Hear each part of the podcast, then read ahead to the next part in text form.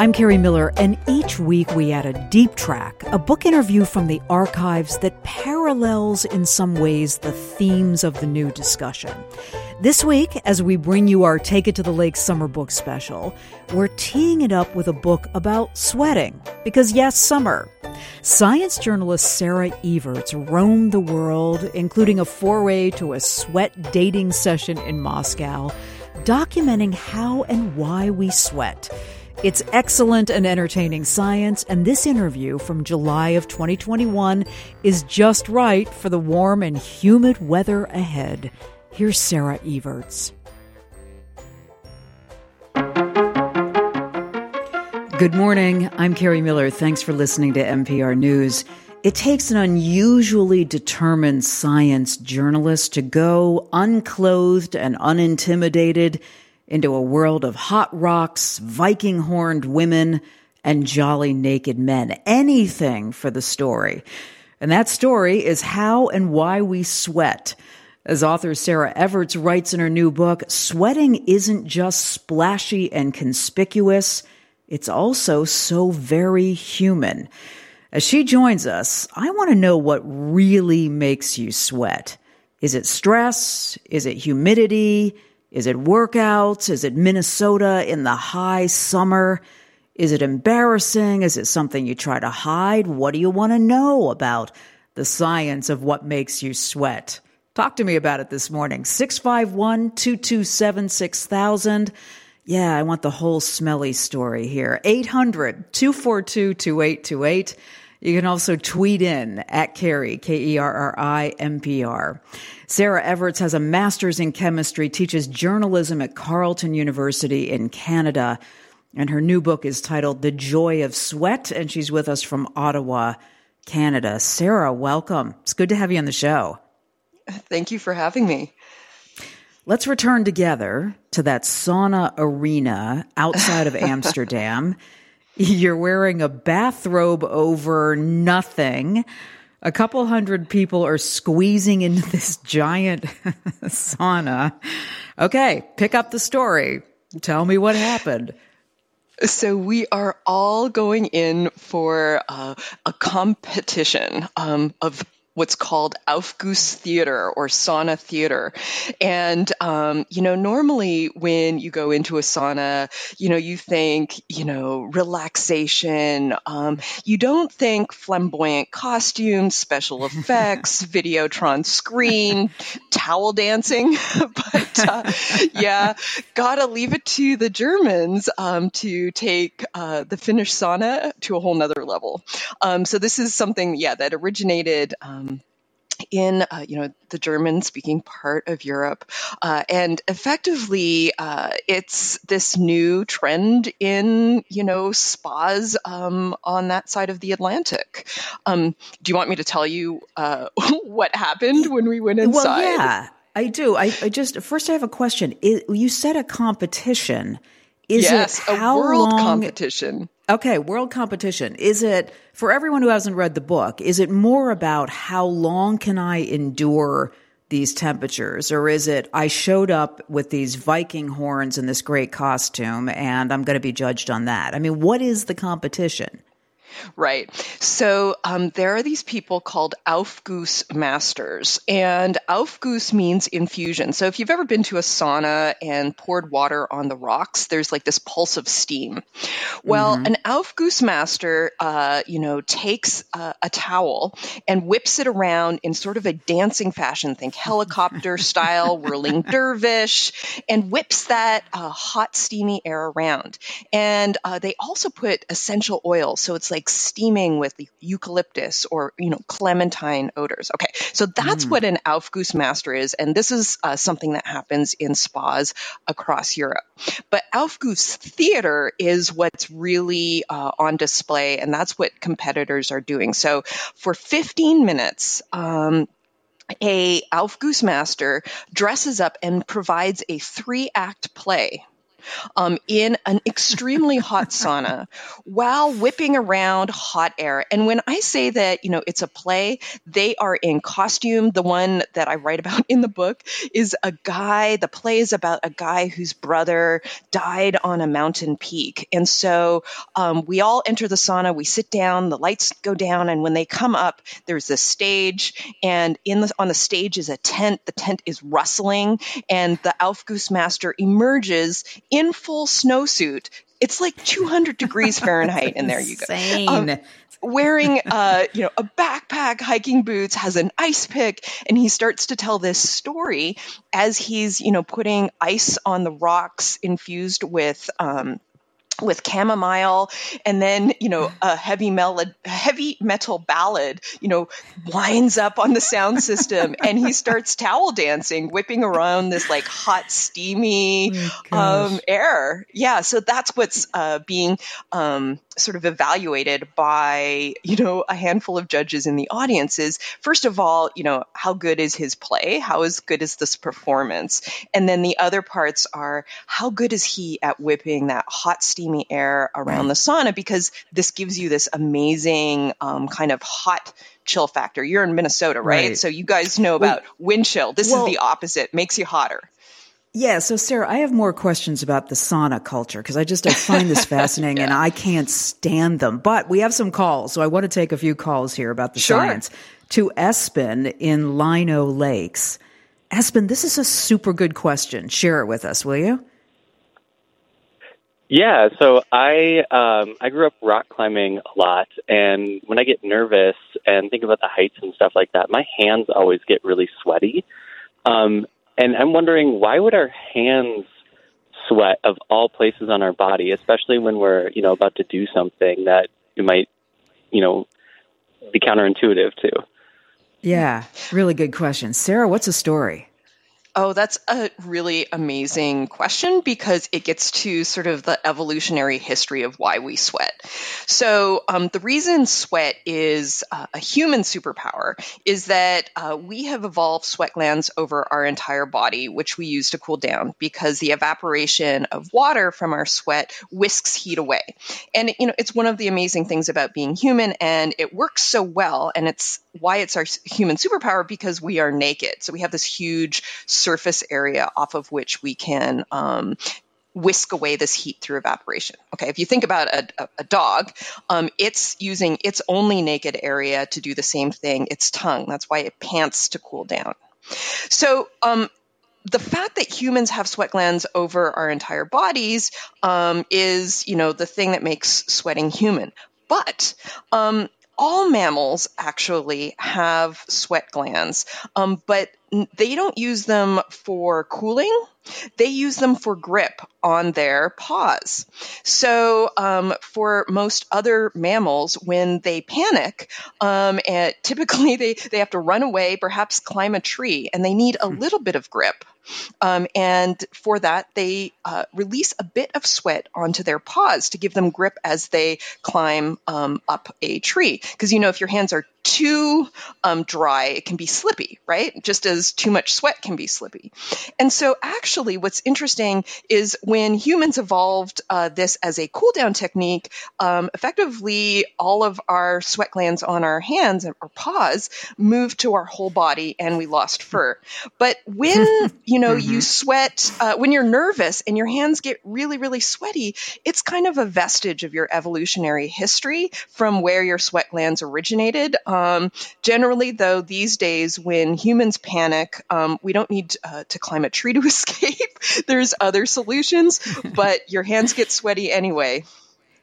Hey, here's a here's something that I found really interesting since we're talking about the eccrine system and our, our sweat perspiration system in mammals.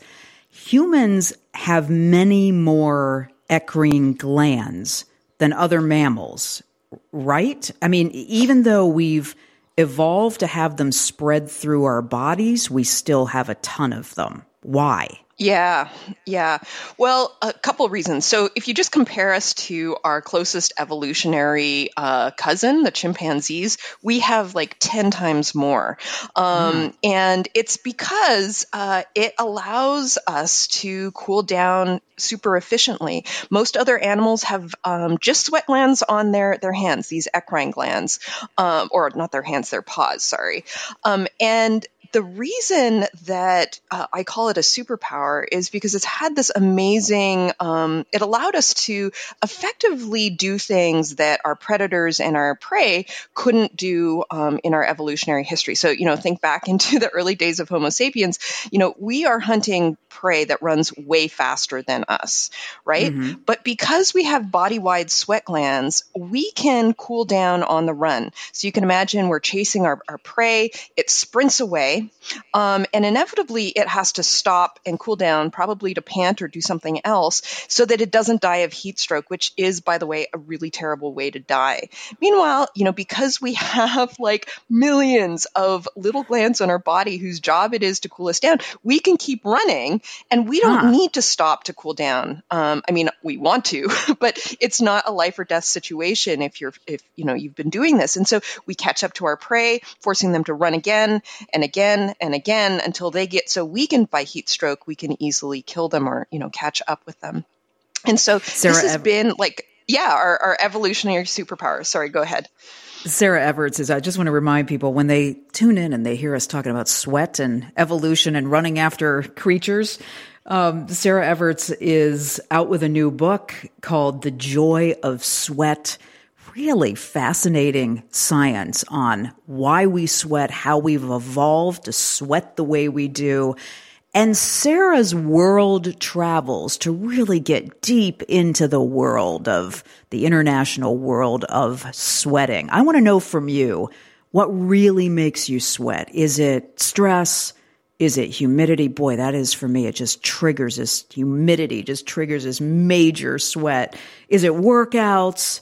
Is it Minnesota in the high summer? What kinds of questions do you have about the science of why we perspire the way we do? 651 227 6000, 800 242 2828. Get in on Twitter at Kerri MPR to Daniel in Roseville. Hi, Daniel. Are you a sweater or are you just more of a glistener, would you say? I am definitely more of a sweater. Um, thanks for taking my call. I find sure. that on a uh, on a hot summer Minnesota day, I just will walk down the street um, and start sweating. Um, the only time I'm not doing that is when it's the middle of winter and I'm freezing my nostrils off. Um, but I, I, I had another question pop to mind after I listened to your last caller about the rock climbing. Um, I'm a music major, and I find that when I go out to perform, I get super nervous, and so it, and I just start profusely sweating out of all those glands. Is that um, just part of the fight or flight response, or like why are we chasing that away? Yeah, great question. So, yeah, you're right. Um, uh, there is uh, two ways to actually start sweating, right? So one is your body starts overheating, and you know it sends uh, an impulse to your sweat glands to all open up. But you can also activate your sweat glands through hormonal ways, like adrenaline, right? And so that's exactly what's going on. Um, is that probably you're nervous, and uh, effectively in our evolutionary history, typically when we're nervous. Um, um, we have to run. And, you know, there's the, the thing with the hands that I was talking about or the paws. But also, if you think about it in human evolution, Again, when, when you're panicking, you typically have to run away from a predator. And it probably means you're going to do a heck of a lot of exercise. So your body is possibly just uh, activating the cool down directive, uh, anticipating that you're going to be running and running for a long time. Sarah, you confess in the book that you too, like Daniel, are a big sweater. It, Indeed. And, and, and, women have more of these eccrine glands than men, right? We, which, which is, to me is somewhat counterintuitive. I think we think of men as sweating more and more easily than women. So, what's the story with that? And what's your own story with this? Um, So it's interesting because when uh, people or researchers uh, analyze the the sweating characteristics of you know men versus women, and you know they really stick to you know binary uh, genders, um, they they don't find a huge amount of difference between the way men and women sweat, despite you know that uh, kind of like culturally antiquated uh, idea that you know women glisten and and men perspire and horses sweat. I think. Um, but yeah, no, actually, you know, women may have a, a few more um, sweat glands per surface area, and men might actually have a higher flux out. So how fast the sweat is uh, coming mm. out. But quite honestly, that that's in the like that's like not you know a huge huge amount of difference. Generally the differences you see are you know based in genetics right? Um, do you come from a family that is uh, heavy sweaters? Or um, otherwise you know did you grow up um, in a place where you know maybe was cooler? And so your body uh, in your early years learned that oh you probably don't need to sweat a lot. And then when you move to a hotter place it you know freaked out. Now it overcompensates Okay, that makes a lot of sense. So, did you grow up in a family of sweaters, or did you grow up? What you probably grew up in Canada, which I think I of as did. a pretty cool place. Okay, how did that affect but, why you are a sweater?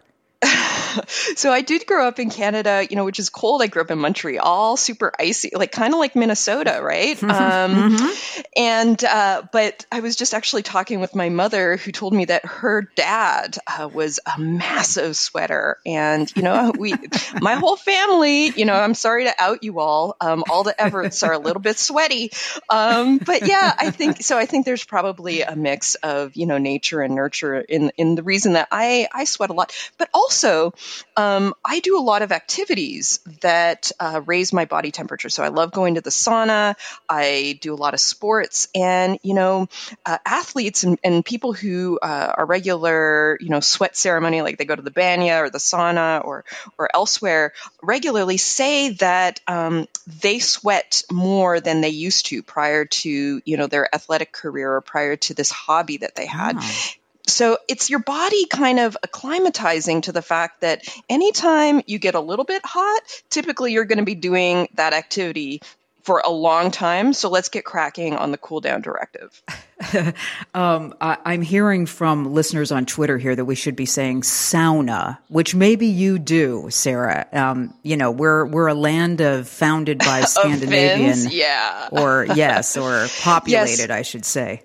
Yeah, if uh, the International Sauna Association uh, president uh, Risto Elomaa is listening, uh, yes, sauna is how he says it. All right, um, let me um, grab a call from Justin in Duluth. Hi, Justin. Glad you called. Hi, Kerri, and I have lots of thoughts on sauna versus sauna pronunciation. oh, you do? Uh, okay. I, I, actually run a, a, sauna business right up here in Duluth. So we have ah. a community sauna right on the shores of Lake Superior. So people enjoy uh-huh. that experience. We teach them about it, then they go jump in the lake and have so much fun. And we Sounds build custom great. saunas for people but I would say I would never reprimand people like Risto about how to pronounce it. You just got to serve them the best thing. And then they'll, by the end of it, they'll be saying, wait, you pronounce it differently. I want to pronounce it the right way. So never reprimand. Just introduce really? them to the good stuff. Well, so Justin, are you hearing this conversation about sweating because I'm having this conversation every day with people who are wanting I was to do say, more of it what do people want to know most about sweating and the sauna experience? What kinds of questions do you get, Justin? Well, you know, I think it's founded in the both wellness community and in mm. the fact that we're all a little stressed out right now. The last, mm-hmm. you know, two years has been this surge of stress and anxiety. And for me, the sauna just has always been the tried and true place where I've relieved stress and I've grown up with it. My family's Finnish from Finland, and I think now we're seeing all this growth because the things that my grandma and grandpa used to say about the sauna being healthy for us are now being proven and documented. And, you know, the Mayo Clinic is publishing studies on that. And so now this health community is saying, wait a minute, this is really good for us. How do we do more of it? How do we get access to it rather than just having the little sauna in the gym that I don't know what to do in there. I think there's this wealth of cultural knowledge that people are starting to discover around this really millennium long wellness practice. Yeah. You know, Justin brings up something, Sarah, that I wanted to ask you about, which I have to say it was a shock to read that saunas and steam baths weren't invented in Scandinavia. I, I just assumed that's where it came from. That's who came up with the idea of this. So what's the real, what's the history of this? Oh, you know, sweating ceremonies uh, are across the world. Um, there's something about the catharsis of a good sweat um, that we crave. And so, for example, um, the Native Americans have sweat lodges, and they've had those right. for millennia.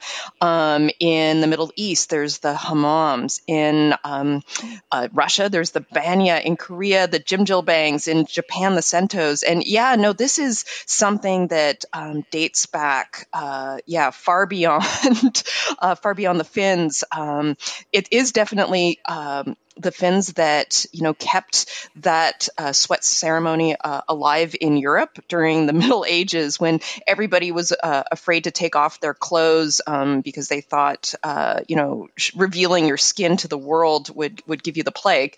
Um, so they they kept it alive during the Middle Ages in, in Europe, but but this um, this desire to be in a hot room with hot rocks and some steam uh, that's far more ancient. Call here from Ben in Minneapolis. Hi, Ben. Thanks so much for calling in and waiting. What are you curious about? I'm curious about the science behind the talk where I've heard that you can relieve toxins from your body mm-hmm. through your sweat glands.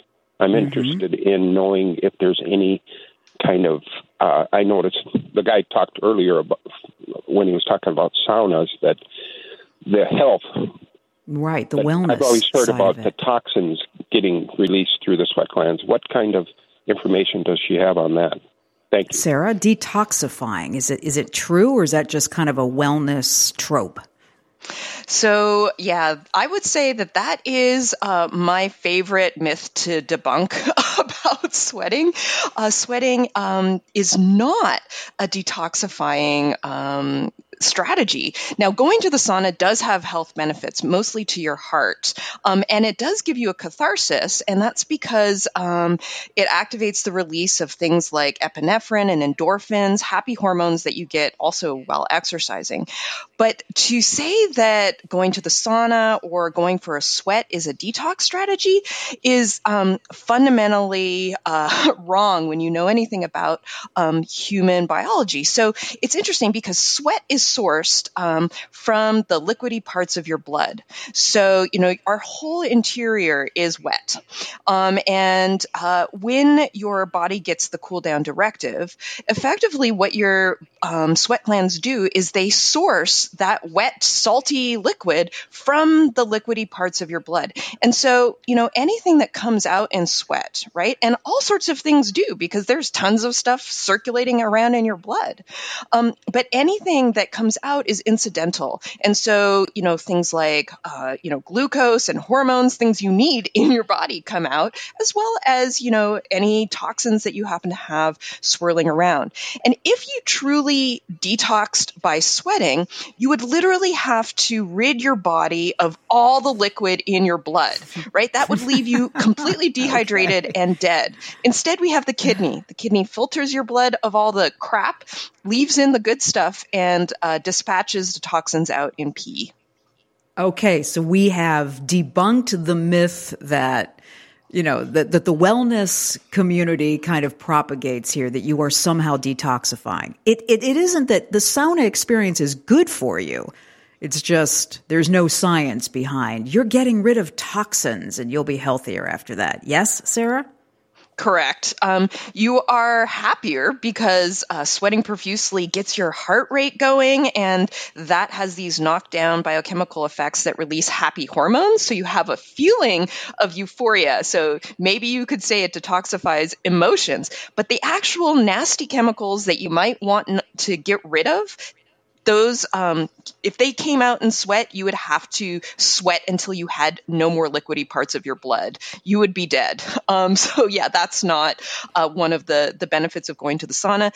It is good for your heart. Um, so you know there are some health benefits, uh, but but yeah, detoxification not one of them.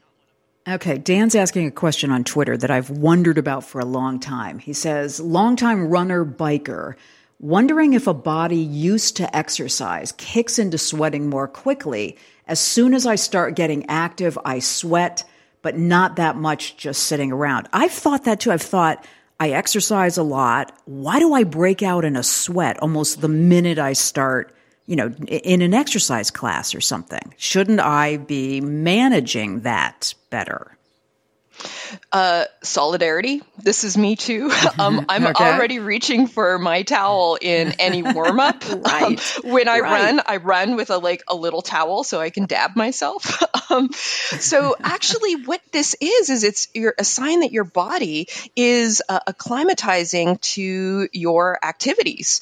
So effectively, because you are a, a sports person, um, it knows your body has learned that when you do a little bit of activity, usually it's going to mean a lot of activity. And so hmm. it's anticipating your your body's needs and anticipating that your body's going to need to cool down and stat. So let's get cracking. Um, so yeah, that happens, and in fact, that's a good thing.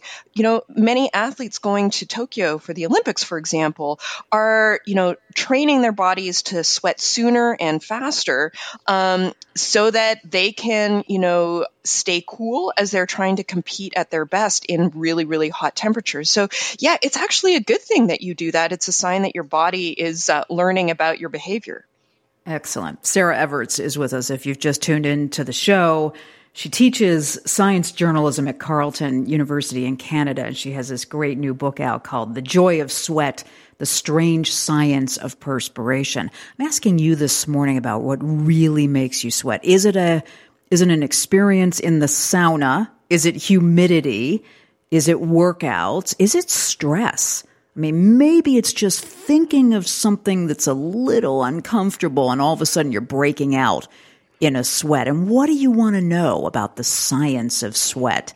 651 227 6000 800 242 2828. Tweet in at Kerri MPR. We're going to get a look at the latest news. When we come back, I don't want to miss this with Sarah because her chapter on fake sweat is fascinating. This woman who makes these fake sweat scents. Yeah, we're going to talk about that after news as well. Sarah Everts with us on the science of sweating. And right back to the phones to George in St. Paul. George, thanks so much for waiting. I'm really glad you did. What are you curious about? Um, thank you so much. Um, and I guess you guys are about to address my question. And I wanted to say I am definitely a summer sweater and an uh-huh. active NPR listener. Thank you. So. Thanks. um, I wanted to know: Does the actual act of perspiration, the physical liquid, is that does that have a smell, or is it a byproduct of the biomechanical kind of process use, or is it the sweat kind of going through your skin and then dead skin cells and all of that? But if you were to literally just take an eyedropper, pull it off, and measure it with a scentometer, would it actually smell?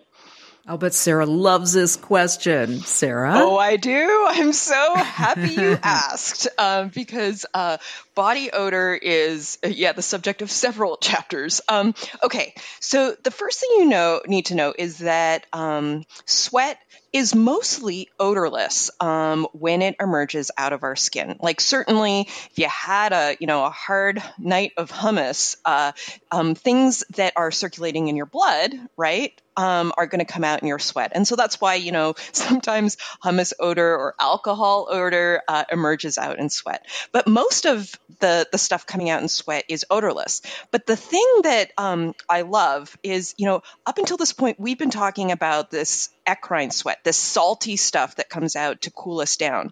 But there is another.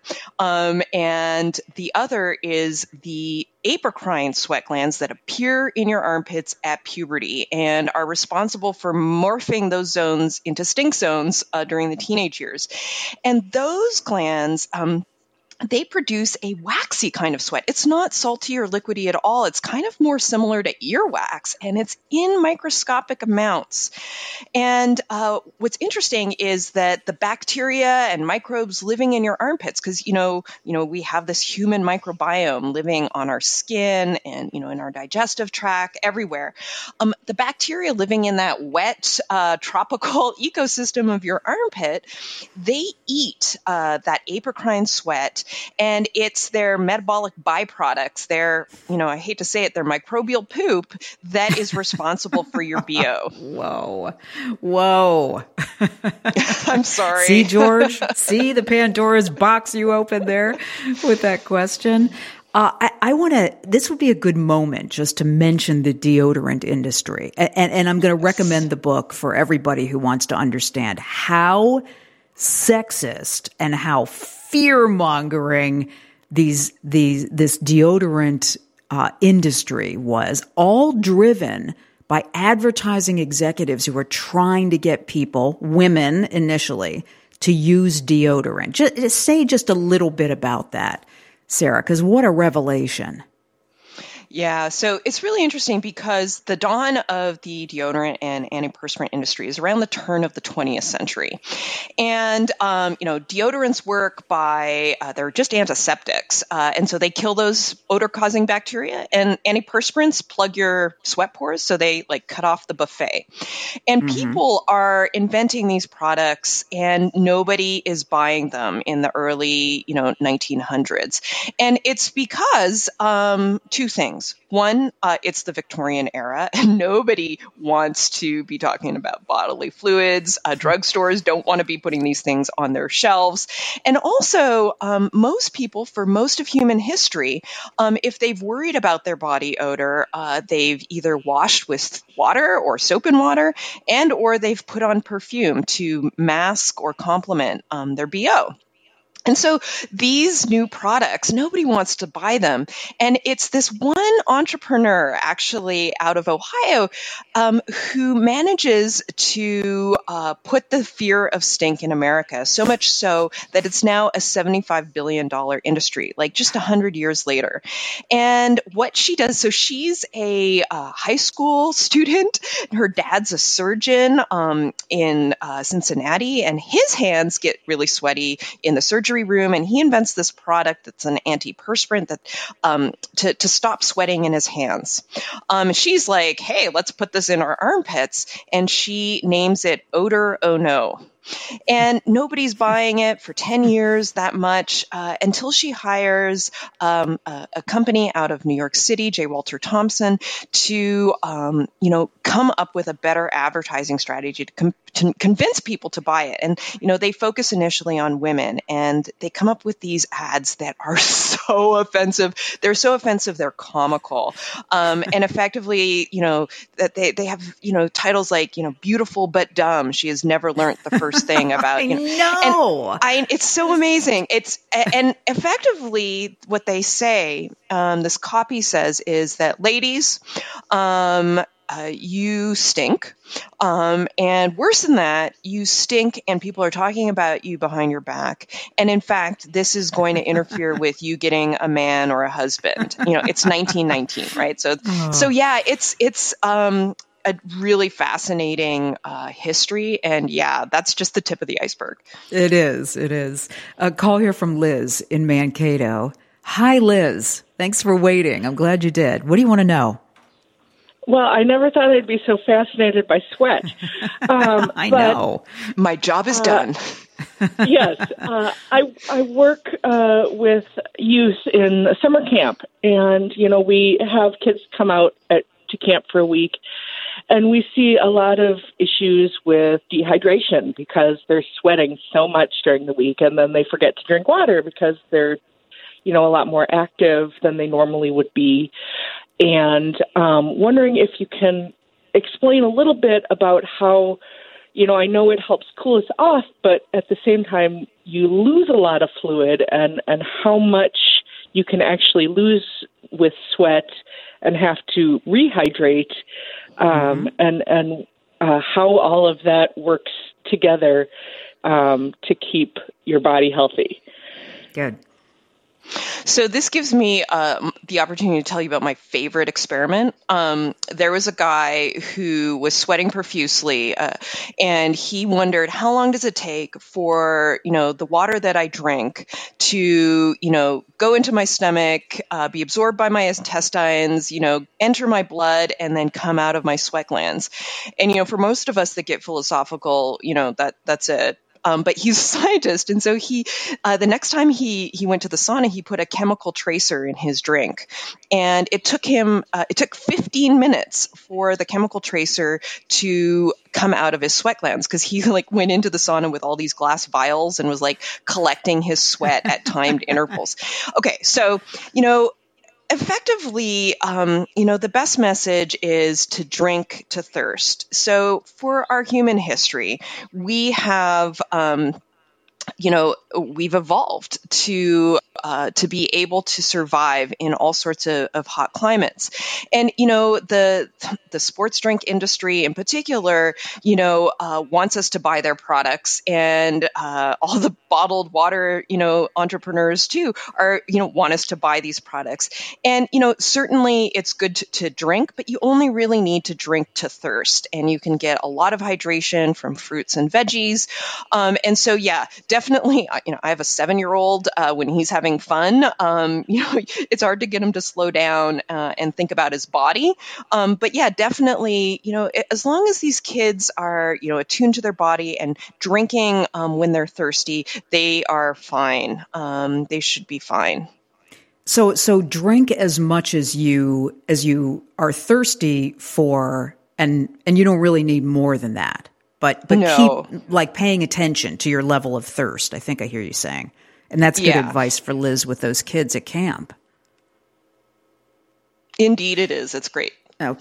So, so Sarah, I want to ask you about. Um, I, I just I found this fascinating. This woman who Sissel Tolaas. How do how do you pronounce her name? I think that's how you do it, but I bet um, you know all the Scandinavians in your part of the world will, will like, probably. sure they are. Okay, so she makes these fake sweat scents, and just in reading about this, it sounds like she uses techniques that come from the perfume industry. Why is she doing this, and, and how does it work? Yeah, so she is what's called a scent artist. Um, she was trained as a perfumier, uh, as a chemist, um, but instead of using, you know, all these kind of essential oils and, and scents to make, you know, the next Chanel number five, um, she uses it to reproduce the body odor of uh, patients with anxiety issues. So she is, um, yeah, she she partnered uh, with uh, some psychiatrists and uh, worked uh, at MIT um, to come up with kind of like a scratch and sniff strategy for encapsulating um, these body odor prints because you know we all have so there's some top notes to human sweat human stink um, but we all have like hundreds of, of molecules that are odorous coming out of our armpits. And and you know it distinguishes you from me such that you know a dog could track you or track me. But she you know makes a perfume that is a mimic of these men's bo and then she puts it on herself. She's this like glorious tall woman with a Cleopatra uh, like blonde haircut, um, and she, you know, will go to these events uh, wearing a cocktail dress and then like hugely stinky bo as kind of like performance art.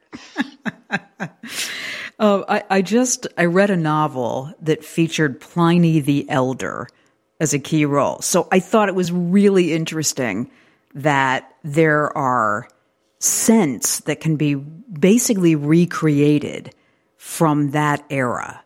I mean, it, it, there's a there's a fragrance worn that goes back there to Parthian royalty, who hailed from this region around modern day Iran, recreating, you know, these scents and the kind of sweaty scents is just well, it's an incredible science to me. Did you know anything about this before you embarked on the, you know, the the wide ranging research for the book?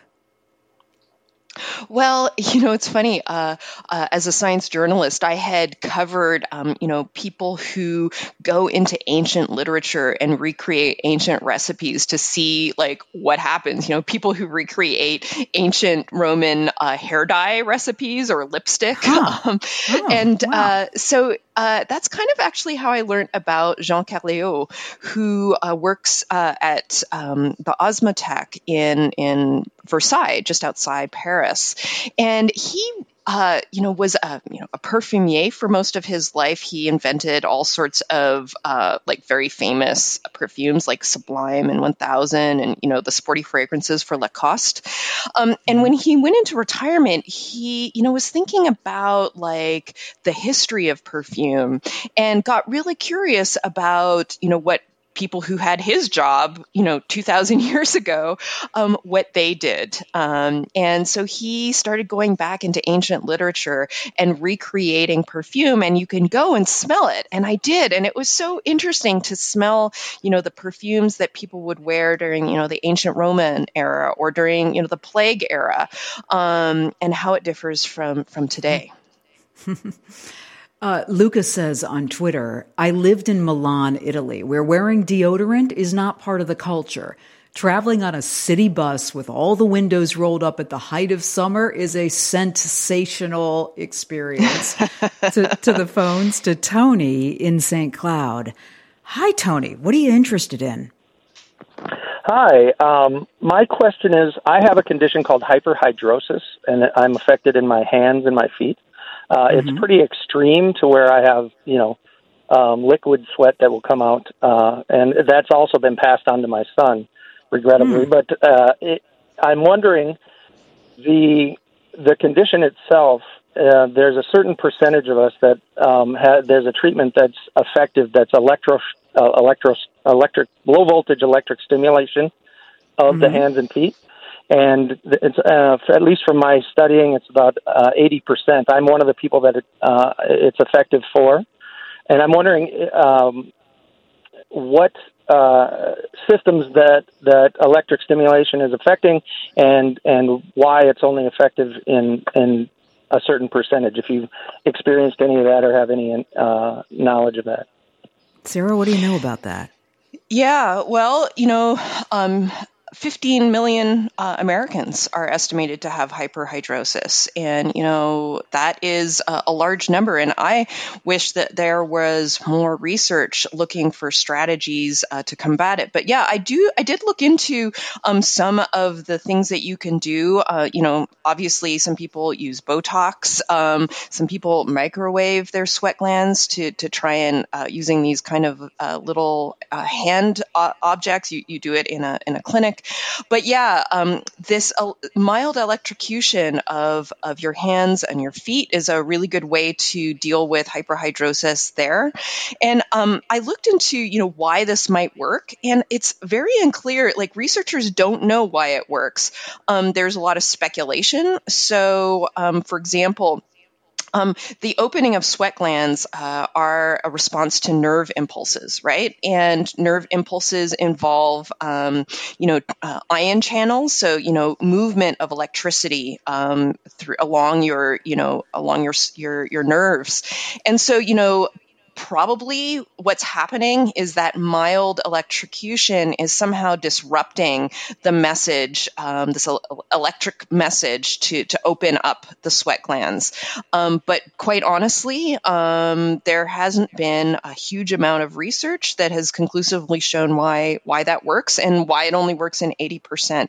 And yeah, I you know I really hope that perhaps um, of the people reading my book, maybe more medical researchers might be be inspired to you know dig into hyperhidrosis and and figure out um, yeah new new ways of of treating it. Geez, mild electrocution. Hmm. That's kind of surprising that that works. Nick says on Twitter, I might have missed you talk about this, but what can be said about the smell of sweat and attraction? I'm sure the effects of pheromones are overstated in people, but I've seen some interesting studies, he says. So attraction and then the smell of our individual sweat, Sarah. another favorite part that I love to talk about uh, apropos of sweat. So, so we all have this body odor print, you know, one that, you know, makes me unique from you.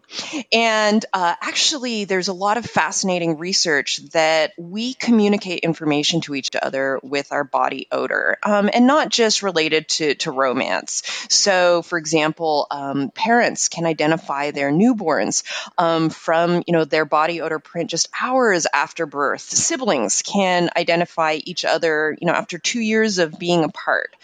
Um, and, you know, we can also identify anxiety uh, in others. So, um, law enforcement uh, long observed that, you know, people going into interrogations show up with their own body odor print and leave all stinking of fear. Um, and so there's like something that we produce when we're afraid uh, that doesn't only make us sweat, but makes us stink in a specific way. Um, but what's really interesting, of course, is love, right? And, you know, everybody, uh, you know, pop culture loves a good pheromone story. And here's the thing there is a lot of uh, suggestive evidence that we use our noses in the search for love. Probably the most famous experiment is the t-shirt study by Claus Wedekind, who effectively he, he gave uh, men these uh, t-shirts to wear, um, some straight men, and then he asked uh, heterosexual women uh, to sniff them. And the women found um, the body odor of these men to be most attractive when their the genetics of their immune system was such that if these two people mated, they would produce a progeny with really, really, really strong immune systems. Wow. And you know wow. that makes sense because yeah, yeah. human history. Um, Right. uh, our biggest foe is microbial, but um, in terms of like having plucked out a, a, a human pheromone that causes you know me to like want to um, right you know join you in the bedroom um, that has not happened and anybody trying to sell you that um, is you know a snake oil salesman okay, beware of that. I think I can fit Erica's question in here. I really want to. Hey, Erica, I'm so glad you waited. What do you want to know from Sarah? Hi. Okay. Uh, yeah, go Okay. right ahead. Okay, great. Okay, yeah, I just um I was I've noticed that sometimes I feel like I don't want to sweat and I feel like I can kind of control that mentally. I don't know if that's valid or not. And then on the flip side, when I'm working hard and the sweat is just pouring off of me, I really enjoy that feeling. Okay, so can you mentally control, Sarah, the the amount that you're sweating? Geez, I hope this the answer is yes. Whoa. um, I would probably argue um, no, uh, but maybe you have a, a, a unique uh, superpower. So, you know, I think a lot about this because, you know, if you think about a lot of the, the bodily functions that kind of mortify us, like farting or, you know, peeing or burping, you know, we can control those, like just for a few seconds, we can hold them back. But when your body gets the cool down directive, like it needs to sweat, there is nothing you can do to stop it. And in fact, we're always sweating all the time because our body's making micro adjustments to our, our body temperature. We only notice the floods when things get really hot. Sarah, this is- sounds like you had so much fun researching this book. I mean, I did. yeah, it sounds. I love your enthusiasm for the topic. Great to have you here today. Thanks so much. Sarah Everts is a science journalist and author of the new book, The Joy of Sweat The Strange Science of Perspiration.